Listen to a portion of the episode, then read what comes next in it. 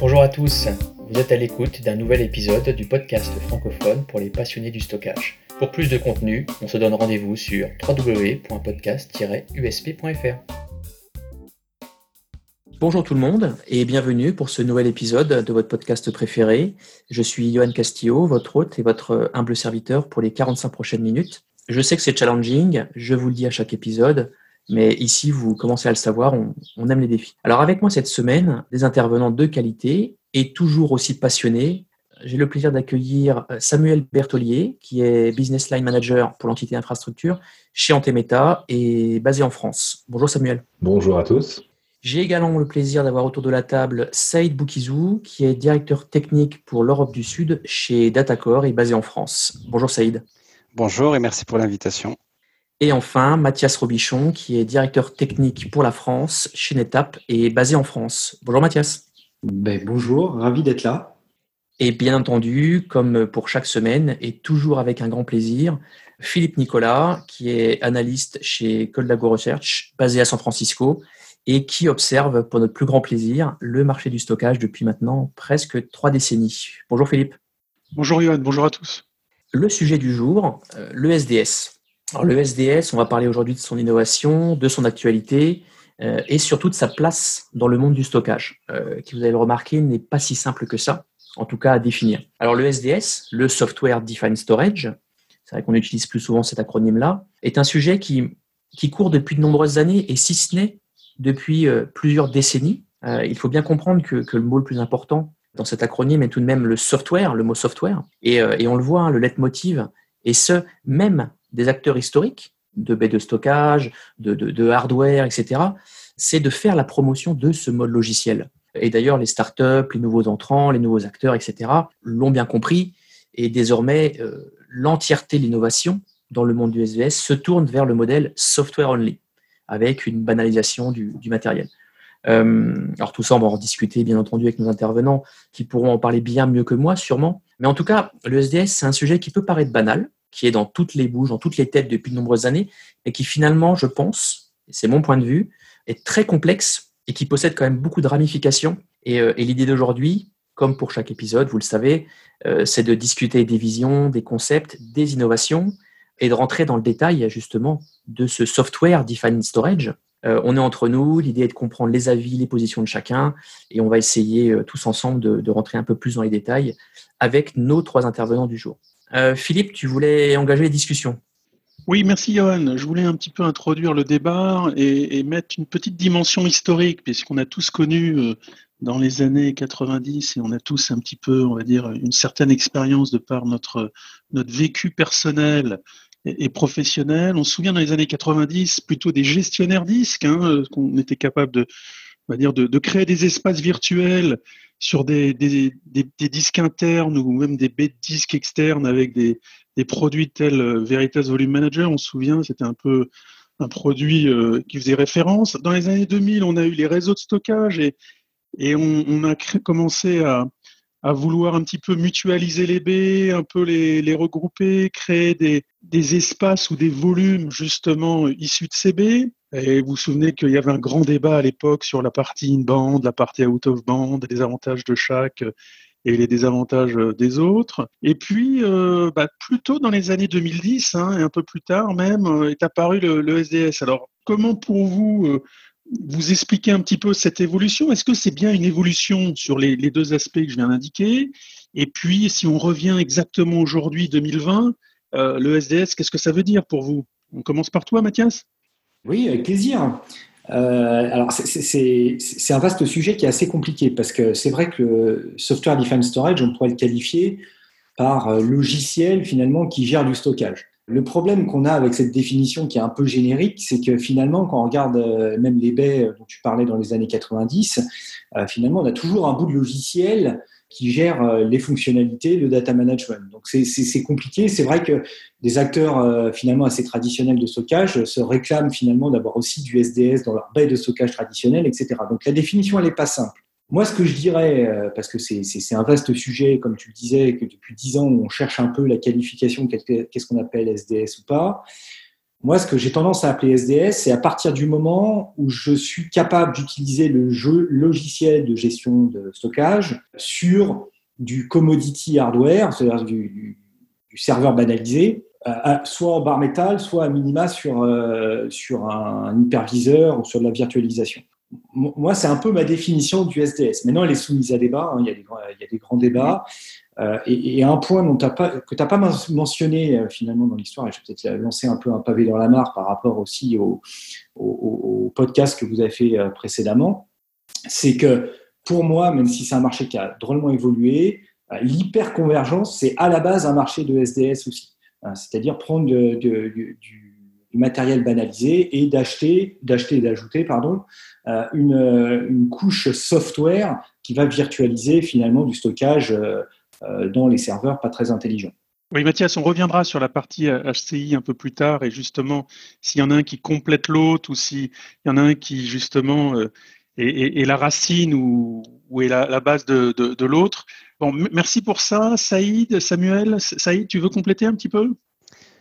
Bah, moi, si je pourrais ajouter de par euh, mon expérience euh, professionnelle dans, le monde du stockage, c'est effectivement euh, un disque sans software, bah, il n'est pas très utile, il faut quand même du soft. Après, ce qui caractérise un petit peu le monde du, stockage de la data au sens large, c'est un peu la prolifération des, des, technos, des solutions, des protocoles, des accès des consommateurs, c'est-à-dire des, des, utilisateurs de stockage. Pour moi, la, définition, si on doit rester sur une définition, il n'y en a pas une qui va mettre d'accord, je pense, tout le monde, mais Premièrement, ça, doit être du soft, effectivement, downloadable d'une source quelque part, qui s'installe sur des commodités, ça a été très, très, très bien explicité. Après aussi, il y a la forme d'installation, et c'est d'où le, lien vers l'hyperconvergence. Effectivement, ça peut être un serveur physique qui va embarquer le soft, ça peut être une VM, et même on est en train de dériver vers autre chose de nouveau, où euh, même cette, notion de SDS peut être portée par des containers. Donc, et, et ça, c'est pour le côté, je dirais, abstraction avant tout. Abstraction, que ce soit du, du, dispositif disque lui-même, que ce soit de, du, du, du compute qu'il porte, un, un serveur physique, une VM ou un container sans oublier vraiment euh, ce qui a beaucoup évolué. Moi, je fais ça depuis 2001. Mes premières installations de solutions qu'on appelait à l'époque de virtualisation de stockage ou qu'on appelait avant, comme l'a bien précisé un peu euh, Philippe, des, des, de l'émulation, hein, en gros. Bah, l'évolution des data services, c'est-à-dire avant, on avait juste du provisioning, hein, c'est-à-dire qu'on était capable de provisionner.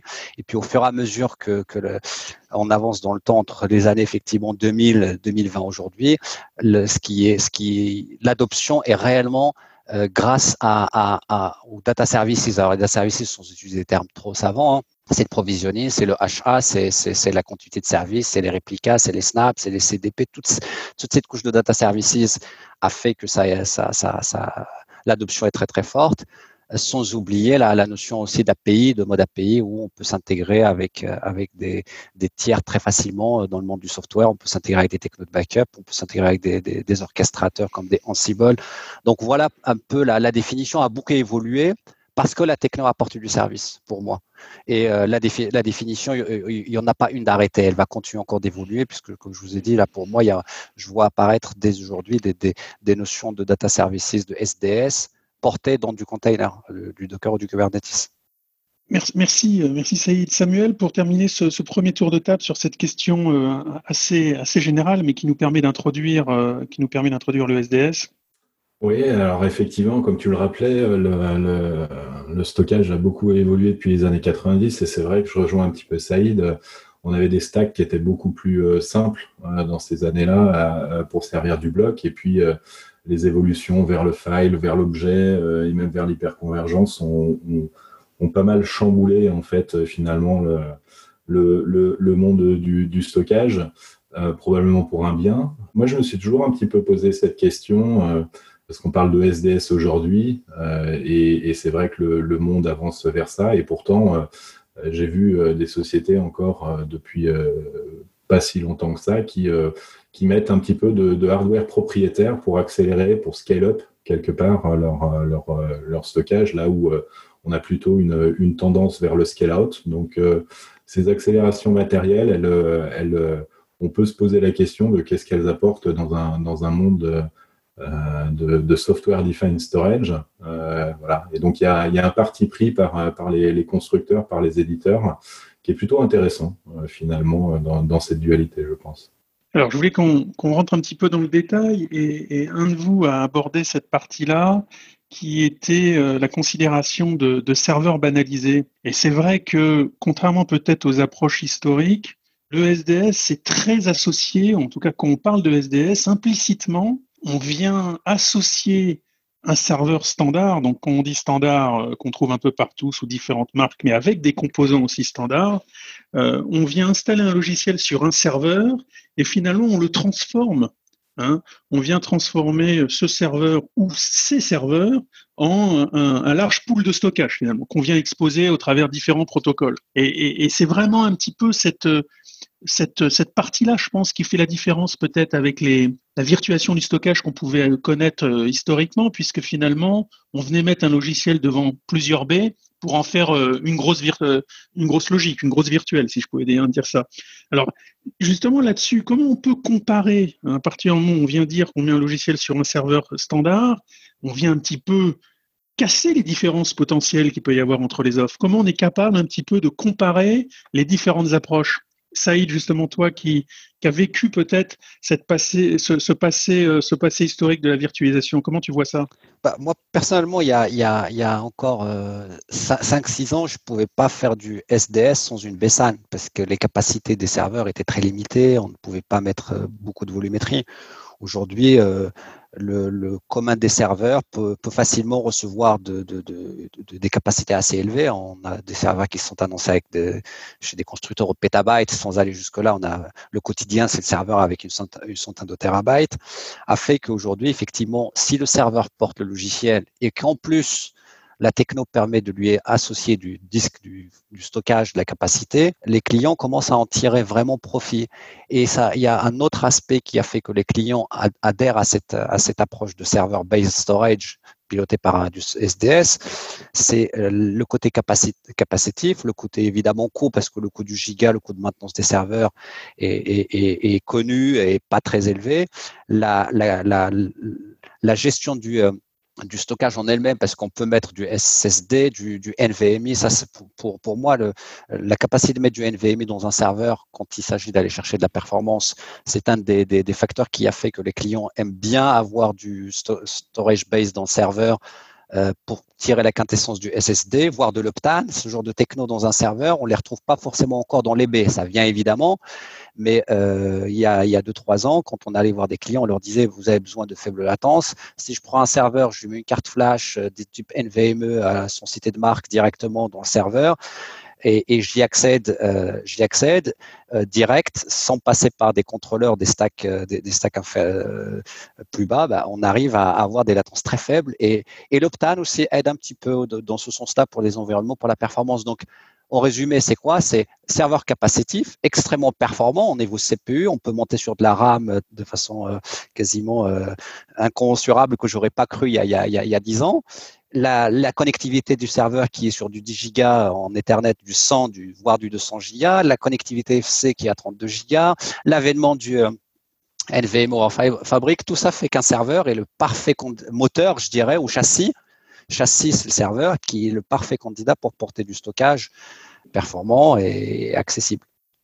Merci Saïd. Samuel, justement, toi sur cette partie-là, où tu es amené à répondre avec euh, plusieurs offres que, que tu as à ton catalogue. Comment tu vois cet aspect euh, ajout d'un logiciel, on va dire, intelligent sur un ou plusieurs serveurs afin de constituer cet espace de stockage? Est-ce que c'est euh, de plus en plus une tendance ou on vient quand même coupler des B10 traditionnels oui, alors effectivement, alors il y a par rapport à l'hyperconvergence effectivement une tendance au remplacement du stockage traditionnel. Euh, cependant, euh, chez nos plus grands clients, dans les plus grosses structures, on va avoir quand même des stockages qui sont spécialisés et euh, des espaces de stockage purement SDS. Et si on prend, par exemple, dans un secteur bancaire, ce qu'on pourrait retrouver autour du, stockage objet, où là, on va avoir quelques pétas de, de stockage qui sont sur du serveur vraiment banalisé, tel que vous le rappeliez avec, avec Saïd. Et je pense que, comme le disait Saïd, les technos de, de, serveurs ont évolué. On a des serveurs qui sont qui peuvent embarquer des JBOD avec des dizaines et des dizaines de disques capacitifs. donc ça, c'est une évolution effectivement qui a, fait que la densité euh, peut facilement monter à, plusieurs pétas sur, euh, un, seul rack. Euh, donc ça, c'est une, évolution de, de qu'a apporté les constructeurs finalement de, serveurs. Et puis également, effectivement, toute cette partie réseau où il y a la performance pure du réseau qui, qui, qui, a, qui a augmenté. Euh, et également la résilience et la, robustesse euh, de, des topologies réseau qui a amené effectivement une capacité de, scale out le, stockage de, manière assez, euh, assez importante. Et puis je pense qu'il y a aussi une, troisième chose dans les habitudes des, exploitants ou des architectes qui mettent en, place ces stockages à ces échelles et, des choses peut-être qui viennent un petit peu initialement du monde du, HPC, euh, et c'est la capacité de gérer euh, son stockage euh, au travers de config manager, tels qu'Ansible, Puppet, Chef, etc., et qui, a, quelque part, aide à exploiter des, des, stockages vraiment scale-out à de grosses échelles qui, qui, qui permettent du, coup de d'étendre son SDS très facilement euh, et dans des quantités qui, euh, il, y a quelques, il, y a, il y a 10 ans, nous auraient semblé euh, complètement uesques. Merci Samuel. D'ailleurs, c'est intéressant et je pense qu'on pourrait y revenir, cette notion de scalabilité et des innovations autour de, ce terme-là.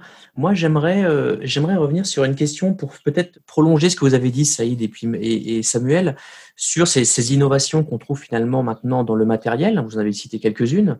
Et du coup, peut-être que aujourd'hui, euh, quand on parle de stockage, on évoque souvent euh, le stockage primaire, le stockage secondaire, très à la mode depuis quelques années.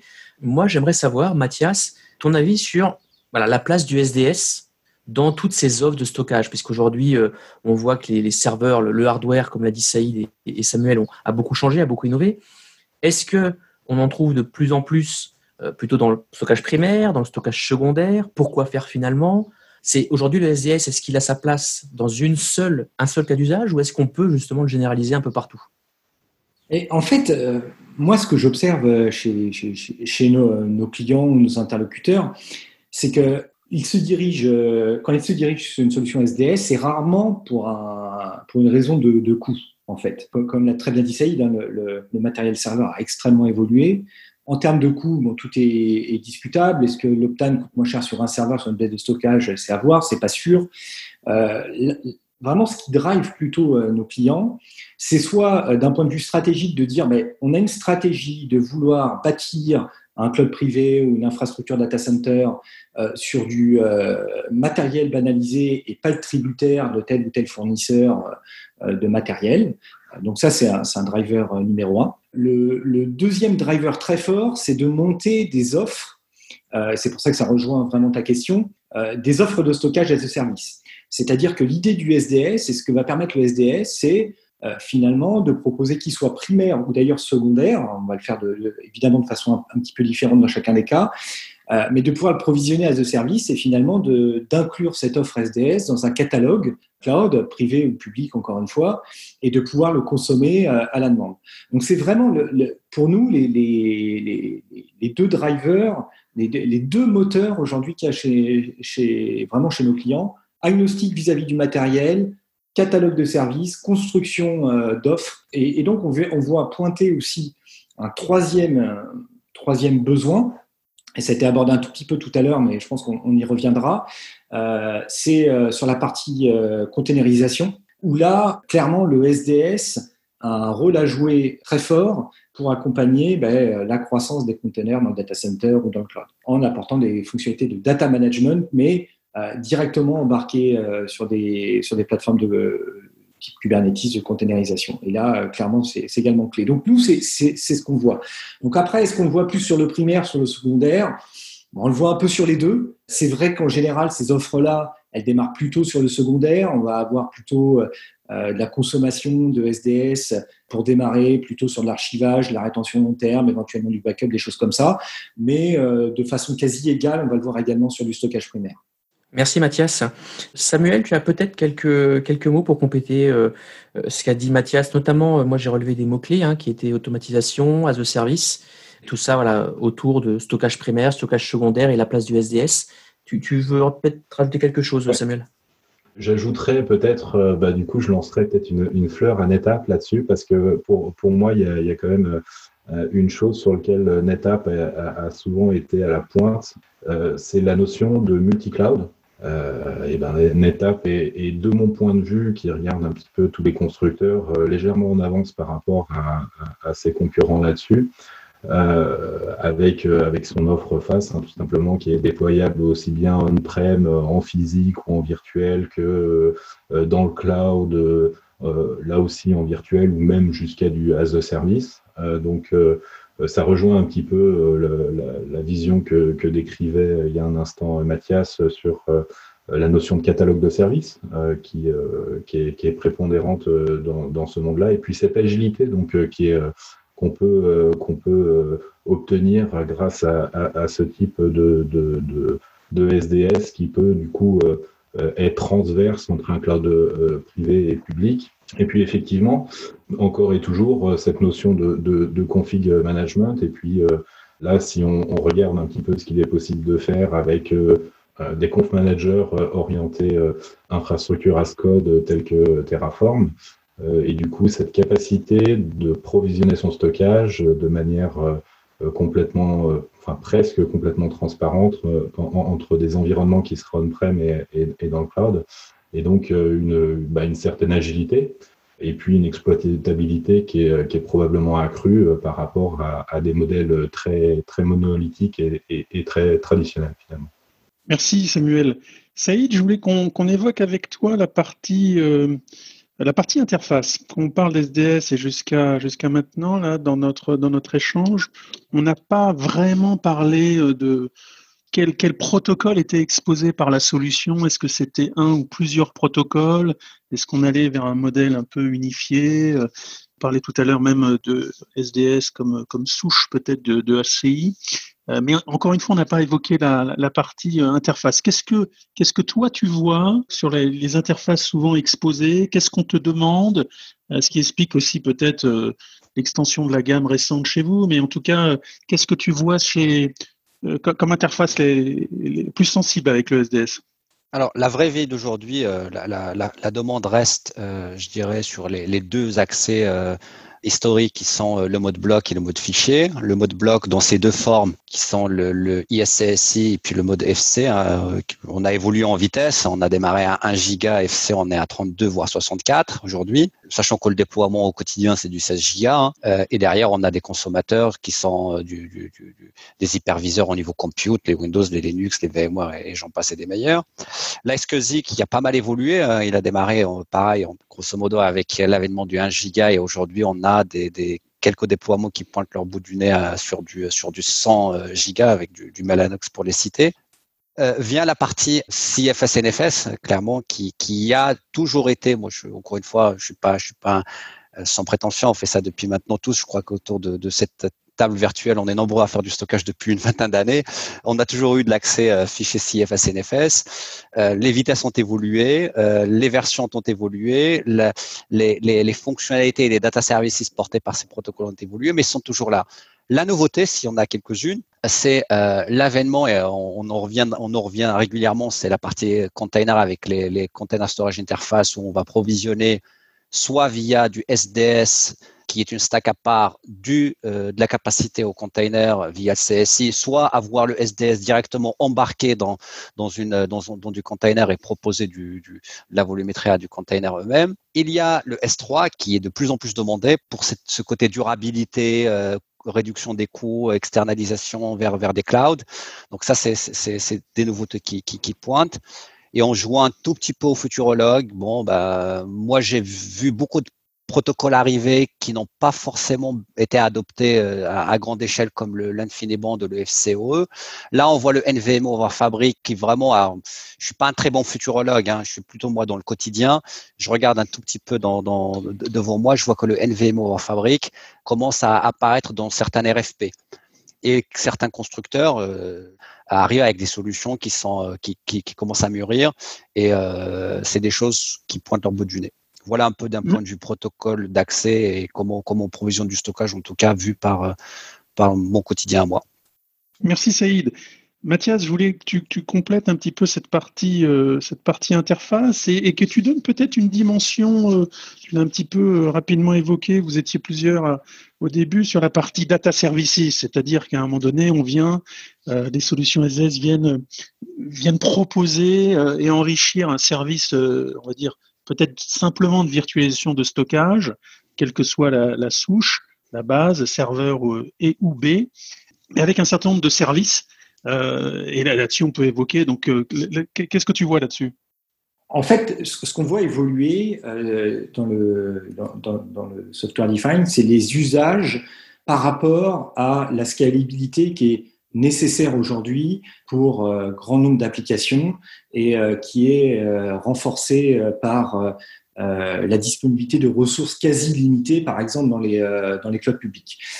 J'explique en, deux mots ce point-là. Aujourd'hui, les clouds proposent, en tout cas la promesse propose du stockage en quasi illimité et des ressources compute en quasi illimité. Et derrière ça, on a des technologies de stockage, soit traditionnelles, soit un peu plus SDS, euh, qui ont euh, bien évolué, qui sont de plus en plus scalables, qui sont scale-out, etc. Mais malgré tout, euh, elles, elles, embarquent à chaque fois des limitations. C'est-à-dire que n'importe quelle solution, elle va être limitée en termes de, je sais pas, de, de prise de, de clone, de snapshot, de tout, tous ces data services que va apporter la couche SDS, va avoir un certain nombre de limitations. Elles sont de plus en plus repoussées, mais elles existent toujours. Donc, ce qu'on est en train d'observer, euh, c'est que d'un côté, on a des ressources hardware maintenant qui sont fournies par les codes publics qui sont illimitées, et finalement une couche logicielle qui va limiter tout ça. Donc on voit le SDS évoluer euh, en découplant les deux. C'est-à-dire que tout ce qui est euh, fonctionnalité de base de stockage, euh, ce qu'on appelait la protection RAID, éventuellement la réplication multisite, etc., va être assuré par euh, l'infrastructure. Par exemple, quand je vais euh, chez un club public, eh ben, je me préoccupe pas de ce qu'il y a dessous. Je sais que ça va être protégé en RAID, etc. Si j'ai une panne disque, je m'en préoccupe pas. Et finalement, la couche SDS va euh, se concentrer sur les data services, c'est-à-dire sur les fonctionnalités de data management à valeur ajoutée, c'est-à-dire l'intégration applicative, l'intégration aux environnements Kubernetes applicatifs, le clonage d'environnement, toutes ces fonctionnalités vraiment qui sont, euh, qui sont valeur ajoutée. Donc en fait, plutôt que de, déployer un SDS, un gros SDS qui virtualise un peu tout ça et qui va atteindre des limitations, ben, ce qu'on observe, c'est qu'on décorrèle tout ça et on va provisionner des petites instances SDS à chaque fois que j'en ai besoin. C'est-à-dire, j'ai besoin euh, d'un serveur, euh, je ne sais pas, de traitement de données à base de containers, ben je vais lui déployer son petit SDS associé. J'ai mon serveur web qui est éventuellement scalable, son petit SDS associé qui me propose les, solutions de data management. Donc, du coup, on, a, du fait de la multiplication des instances SDS, on a une scalabilité quasi infinie et qui correspond tout à fait à ce qu'on va trouver euh, sur, un, sur un cloud public en termes euh, de ressources de stockage et de compute. Merci, merci beaucoup Mathias pour, non, pour ta vision euh, qui, est, vraiment très intéressante et qui est très claire en tout cas. moi, je voulais mettre un peu les, pieds dans le plat. Hein. Je, vous l'avez cité à plusieurs reprises et on, gardait cette question avec Philippe de côté. Euh, je sais qu'elle peut, elle peut, elle prête à débat en tout cas. Le HCI, donc HCI hyperconvergence. J'aimerais connaître et peut-être commencer par toi, Samuel. Finalement, le rôle et, la position du SDS par rapport au HCI. Moi, à titre personnel, je l'ai souvent vu, beaucoup trop malheureusement, que l'on confondait très souvent ces deux mondes et qu'on faisait beaucoup de raccourcis. Euh, ils se rejoignent par certains aspects, mais je pense qu'il y a des subtilités qui sont importantes à, donner. Euh, Samuel? Effectivement, très bonne question. Euh, je pense que le, HCI a, effectivement en plus une adoption qui, est, qui, qui, a, été très importante en France. On peut remarquer que le, enfin le, disons le, fond, le fondamental du HCI, c'est quand même de, rapporter le calcul dans le serveur, au même titre que le stockage qui est lui aussi par définition software defined en, en, HCI, en hyperconvergence, et plus particulièrement le calcul du type hyperviseur. donc c'est vraiment ça, hein, c'est hyperviseur avec euh, une couche de, de scale-out storage euh, euh, sous-jacente qui permet de, distribuer la donnée et d'en assurer sa performance et sa, sa disponibilité. Donc c'est ça l'hyperconvergence, hein, en tout cas dans, sa version assez basique, après avec des implémentations différentes, si on regarde effectivement celle de VMware, celle de NetApp, celle d'HP ou d'autres. donc, donc voilà. Est-ce que c'est du software defined storage? Moi, je pense que ça qualifie, puisque ça sert euh, quand même à, un moment du bloc euh, euh, ou du fichier à des VM. Donc, en tant que tel, ça, répond peut-être au, qualificatif, puisque le, hardware sous-jacent est, bien souvent banalisé ou banalisable. Hein. Il suffit de regarder la, la HCL de, VMware pour s'en assurer.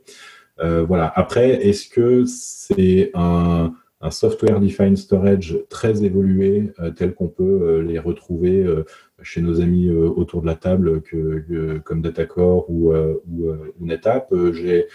Je, pense que c'est des, services assez simples et on a pas mal parlé de, data services juste avant. Donc, je pense que ça n'embarque pas, peut-être pas toute la complexité qu'on peut retrouver sur, sur des, des, data services assez complexe. Euh, voilà, on a parlé de, de containerisation, donc euh, c'est encore d'autres niveaux euh, d'abstraction. Merci Samuel. Mathias, avant de te passer la parole, je voulais un petit peu, non pas vous provoquer, mais je pense que vous partagez mon point de vue. Le SDS, bon, bah, il, y a le, y a le mot stockage dans, dans l'acronyme, et on parle bien donc de stockage, mais l'HCI, c'est pas du stockage. Qu'est-ce que tu en penses, Mathias? Oui, alors c'est euh, moi, je réponds euh, d'un point de vue euh, purement personnel à cette question-là. pour moi, le marché de l'hyperconvergence, comme je le disais un peu en introduction, même s'il a beaucoup évolué, à la base, pour moi, c'est un marché de SDS. c'est purement un marché de SDS. Quand on regarde un peu l'histoire, les pionniers, les, les gros acteurs de l'hyperconvergence avaient une offre au début qui s'appuyait sur quoi? Sur la virtualisation du stockage d'une pile de serveurs. Là où il y a eu une petite nouveauté, mais qui n'était pas exclusif à l'hyperconvergence, c'est de faire tourner cette couche SDS.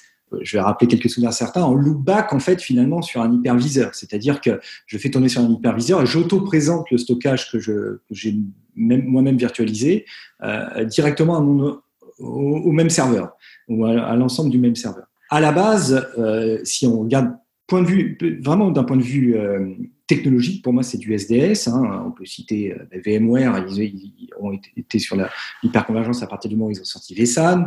Euh, Nutanix, qui est l'un des leaders également, les premières offres, c'était ça. SimpliVity, c'était uniquement des fonctionnalités de, software defined storage. Et au top de ça, bien sûr, avec les années, ils ont, ils ont tous construit euh, des offres extrêmement riches. Et on, maintenant, c'est plus des solutions finalement qui embarquent une cloud management plateforme complète avec tout un tas de services qui sont au top de ça, mais finalement qui n'ont plus vraiment un lien avec le fait que dessous soit hyper convergé ou pas. Euh, donc pour moi, il y a vraiment un lien entre les deux. Maintenant, euh, maintenant les analystes parfois le voient d'un œil un peu différent et puis euh, d'un œil marketing également un peu différent. Merci, merci Mathias. Saïd, je voulais qu'on aille encore un peu plus loin avec cette partie-là avec toi. C'est euh, la partie euh, aujourd'hui assez, euh, on va dire, inévitable que tout le monde évoque, c'est la partie un petit peu container, la partie management, orchestration et Kubernetes, et puis la partie multi-cloud. Alors comment, de ton point de vue, cette, on va dire ces, termes, cette approche vient se coupler au SDS sans paraphraser ce que disait Mathias, en fait, il y a un mot qui on n'a pas, pas encore prononcé, c'est la portabilité. Quand il s'agit de S, SDS, c'est le soft, c'est la portabilité. Alors, euh, je suis pas forcément la bonne personne parce que mon expérience personnelle a démarré dans le monde de, du, SDS il y a trop longtemps et je me souviens dans les, en 2010, on installait déjà le soft dans une VM pour présenter du stockage à l'ESX lui-même, on, on back et ça a été très bien dit par Mathias.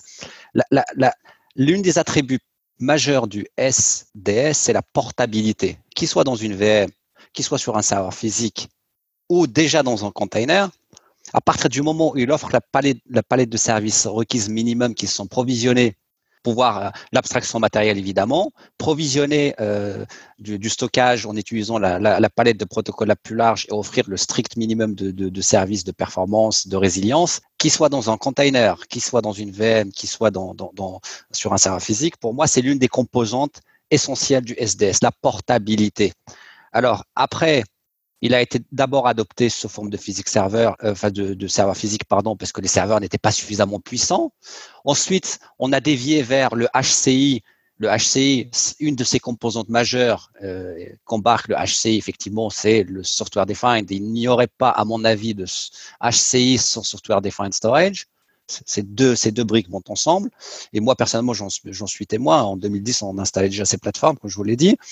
Après, l'univers du container va avoir besoin inéluctablement de solutions SDS pour non seulement provisionner en tant que back-end, mais être embarqué directement sous forme de container, apporter ces services-là pour rapprocher rapprocher le, la volumétrie ou le stockage de, l'exécution du, du, compute, réduire les latences, euh, simplifier la gestion et, les déploiements surtout, parce que tout le monde admet que les, comment dirais-je, la, scalabilité des containers et l'agilité de déploiement de containers, quand c'est bien fait, c'est aujourd'hui inégalé hein, comparé à des VM ou à des serveurs physiques.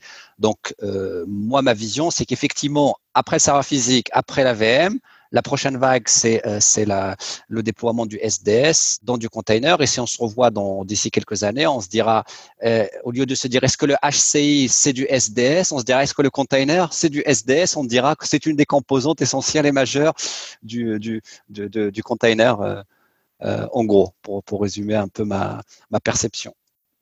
Merci Saïd. Samuel, tu veux rajouter quelque chose sur cette partie container Kubernetes sur les, différents, on va dire, euh, euh, déclinaisons que, tu peux voir au travers des différents projets qui, qui, passent chez toi alors ouais, merci Philippe. J'avais très envie de réagir à ça. en fait, il y, a, un point, enfin un aspect fondamental que qu'on oublie parfois euh, quand on fait trop de stockage et qu'on regarde le monde du, euh, du, conteneur, euh, du coup, qui, est, un peu au-dessus, c'est que ces, environnements ont été designés pour, pour permettre d'apporter une certaine abstraction et puis inclure tous les préceptes de cloud native dans, euh, dans l'entreprise et dans les, les, designs applicatifs euh, qui sont arrivés plus, plus récemment. et dans ce monde-là, typiquement, on, est sur des applications qui cherchent plutôt à être stateless. Euh, et donc, euh, si on, regarde euh, d'un point de vue purement architecture logicielle de ce qu'on va d'un design cloud native, on n'est pas censé avoir de stockage hein, attaché à, nos conteneurs. On est censé aller le chercher ailleurs, dans des databases in-memory, dans, des, dans des silos S3 ou, dans des message queues. mais on n'est pas censé avoir un stockage attaché à, du conteneur. Donc, déjà, peut-être si on, attache du, stockage directement, c'est, on biaise finalement le, design d'architecture euh, euh, cloud native. En revanche, si on se poste dans un autre, une autre posture, est-ce qu'une message queue n'est pas un certain type de stockage? Et du coup, est-ce que ces stockages qui sont finalement relativement éphémères, mais néanmoins stockés dans des, dans des conteneurs, euh, ils sont designés pour être, euh, pour être redondants et assurer une certaine performance et une résilience euh, de la donnée. Et donc, on peut se demander, est-ce que c'est pas ça un petit peu aussi l'avenir du stockage? Parce qu'on l'a vu avec, avec les changements de pattern d'accès au stockage qui sont arrivés avec, avec toutes, toutes les suites in-memory ou même avec, avec le protocole S3, c'est des, des, choses assez différentes. Donc, est-ce que euh, ces, nouveaux euh, patterns euh, de, qui sont cloud natifs vont pas venir justement un petit peu perturber le monde du software defined storage tel qu'on le connaît aujourd'hui? Merci, merci Samuel. justement, tu introduis, et juste avant de poser peut-être la dernière question, parce que je suis navré, je vous l'avais dit, le temps file très très vite. Tu as introduit la notion justement d'innovation, de, nouveaux cas d'usage. Moi, j'avais une dernière question à vous poser, messieurs, en tour de table. Et en quelques mots, et puis on commencera peut-être par toi, Mathias. selon vous, qu'est-ce que voilà, est-ce que 2020, est-ce qu'on va voir des nouvelles choses émerger? Est-ce que finalement, euh, euh, à quoi est-ce qu'on peut s'attendre voilà, dans les prochains développements, les prochaines innovations dans le monde? Alors, du SDS et peut-être finalement du stockage plus, plus largement, mais, on va essayer de faire un focus sur le SDS. Est-ce que voilà, est-ce que vous voyez des nouvelles choses arriver et qui vont peut-être euh, peut-être pas révolutionner, mais en tout cas apporter des nouvelles choses et de nouvelles manières de faire? Mathias? Eh, oui, tout à fait. Alors, c'est, alors 2020 a déjà, déjà bien commencé, mais c'est vrai que finalement, ça rejoint un peu ce que je disais tout à l'heure. Pour moi, le, la, vraie modification du SDS, elle est telle que je l'exposais tout à l'heure, finalement décorréler euh, d'une part les, les, les, fonctionnalités de bas niveau euh, qui, que, qui sont nécessaires à un stockage, euh, qui sont assurées euh, souvent par euh, une infrastructure inférieure, par un cloud, etc. Euh, et le SDS va se concentrer sur les fonctionnalités de data management extrêmement importantes. Et finalement, je pense que certains nombre de, de, de solutions SDS sur le, sur le, marché vont être entre, entre guillemets un peu et, et de pouvoir consommer du SDS ou plutôt de la fonctionnalité dans le SDS as a service. C'est-à-dire que plutôt que de démarrer un SDS bien lourd qu'embarque toutes les fonctionnalités de data management possibles et inimaginables, eh bien finalement, on va le décomposer en petits, euh, petits microservices. Et euh, quand j'aurai besoin d'une fonctionnalité euh, pour optimiser la performance, une fonctionnalité pour cloner un environnement extrêmement vite, pour le sécuriser avec tout bonnement une fonctionnalité de snapshot, ben, je vais consommer le microservice de SDS qui, va m'apporter ce besoin-là sans euh, démarrer encore une fois euh, un, SDS hyper lourd, euh, scale out, etc. Donc on est vraiment, à mon avis, en train de se diriger vers cette direction avec le SDS. Merci, merci beaucoup Mathias. Samuel, en, quelques mots peut-être aussi avoir ta vision oui, alors euh, effectivement, euh, j'abonde dans ce que, vient d'être dit par Mathias. Euh, effectivement, les architectures microservices de, des software defined storage eux-mêmes arrivent. Donc ça, c'est plutôt, je suis plutôt très enthousiasmé par ce, renouveau un petit peu des, des architectures un peu logicielles qui étaient très monolithiques dans, dans les baies de stockage il y a encore quelques années. Donc ça, c'est plutôt un, très, très, très bonne chose, effectivement, pour activer de, de, de, flip-on comme ça euh, des nouvelles features dans les, euh, et puis des, mises à jour de microcode qui n'ont plus rien à voir avec ce qu'on a connu euh, autrefois. Donc ça, c'est plutôt un, très bon, une très bonne chose. je pense que Mathias disait tout à l'heure quelque chose qui était assez intéressant hein, sur la partie catalogue de services. Effectivement, en tant que service provider et, euh, l'activité de, service provider euh, grandit chez, pas mal d'intégrateurs et de, et de managed service provider, fait qu'on a des besoins de stockage qui sont différents de ceux qu'on avait il y, a, quelques années. Et donc le software defined storage répond extrêmement bien à, ces nouveaux besoins en termes de scalabilité, de sécurité, de multi-tenancy, etc. Et puis, effectivement, on, voit arriver des demandes clients de presque everything as a service, euh, et tout ça consommable via une CMP avec une CMDB et puis euh, euh, du reporting FinOps. J'ai le sentiment, moi, vraiment que le, le, SDS vient et les innovations faites par les constructeurs et éditeurs vont vraiment en ce sens-là. Donc, je suis plutôt, plutôt satisfait de, de, de, ces dernières évolutions. Merci Samuel.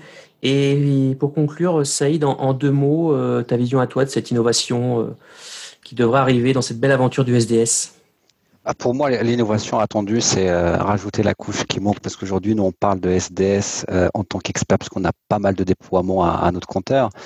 Mais il y a suffisamment de déploiements aujourd'hui que là, je pense que l'innovation attendue, ça va être euh, appliquer un peu d'intelligence artificielle pour aller collecter un peu d'infos chez, chez les, sur les instances déjà déployées pour savoir quels sont les usages, quels sont, euh, faire un peu de métrologie, un peu de, ah, dans un petit data lake, faire un peu de BI pour aller sortir avec les, les, les vrais usages pour les adapter à, aux consommateurs et pour euh, les optimiser et pour développer ce que les, les, les utilisateurs vont consommer. Euh, L'intelligence artificielle, le, c'est un gros mot, mais typiquement, euh, récupérer euh, les insights chez, chez, chez, des bases installées pour savoir euh, s'ils sont plutôt des consommateurs euh, éphémères de tel ou tel service ou ce sont des, je dirais, des services fondamentaux où tout le monde va consommer. Chercher pour, pour bien driver le développement, je pense qu'on a besoin de ça, nous, en tant que développeurs de solutions ou producteurs de solutions. On a besoin de nous intéresser très, très activement à l'usage en utilisant l'intelligence artificielle pour mieux adapter nos produits. Pour moi, c'est le SDS s'y prête bien. Merci Saïd. Bon, messieurs, euh, je vous l'avais dit, le temps file très très vite. Je suis navré de vous le dire, mais c'est déjà terminé. Je sais qu'on en voudrait plus. Vous aviez encore beaucoup de choses à dire, à partager, euh, mais ce sera une excuse pour vous réinviter sur, euh, sur un, prochain épisode, en tout cas, et avec grand plaisir. Mais c'est vrai qu'on se doit de respecter le format du podcast pour garder ce petit challenge qu'on se fixe chaque semaine. Comme je vous le disais, moi je suppose qu'avec cet épisode-là, euh, les auditeurs auront une multitude de questions à nous poser et à vous poser. Euh, mais c'est aussi ça, euh, ce rendez-vous, je le dis chaque semaine, c'est on veut éveiller la curiosité et créer les débats. Alors moi, je vous invite à rejoindre la communauté via le groupe LinkedIn ou le, site web et à poursuivre la discussion avec nos experts, nos passionnés. dans tous les cas, et grâce une fois de plus à nos intervenants, je leur ai dit, de grande qualité. Donc merci, merci beaucoup Mathias, Saïd et Samuel. Moi, pour ma part, je n'ai plus qu'à vous souhaiter à toutes et à tous une très bonne continuation. Prenez soin de vous, de votre famille et bien entendu de votre business. Salut les amis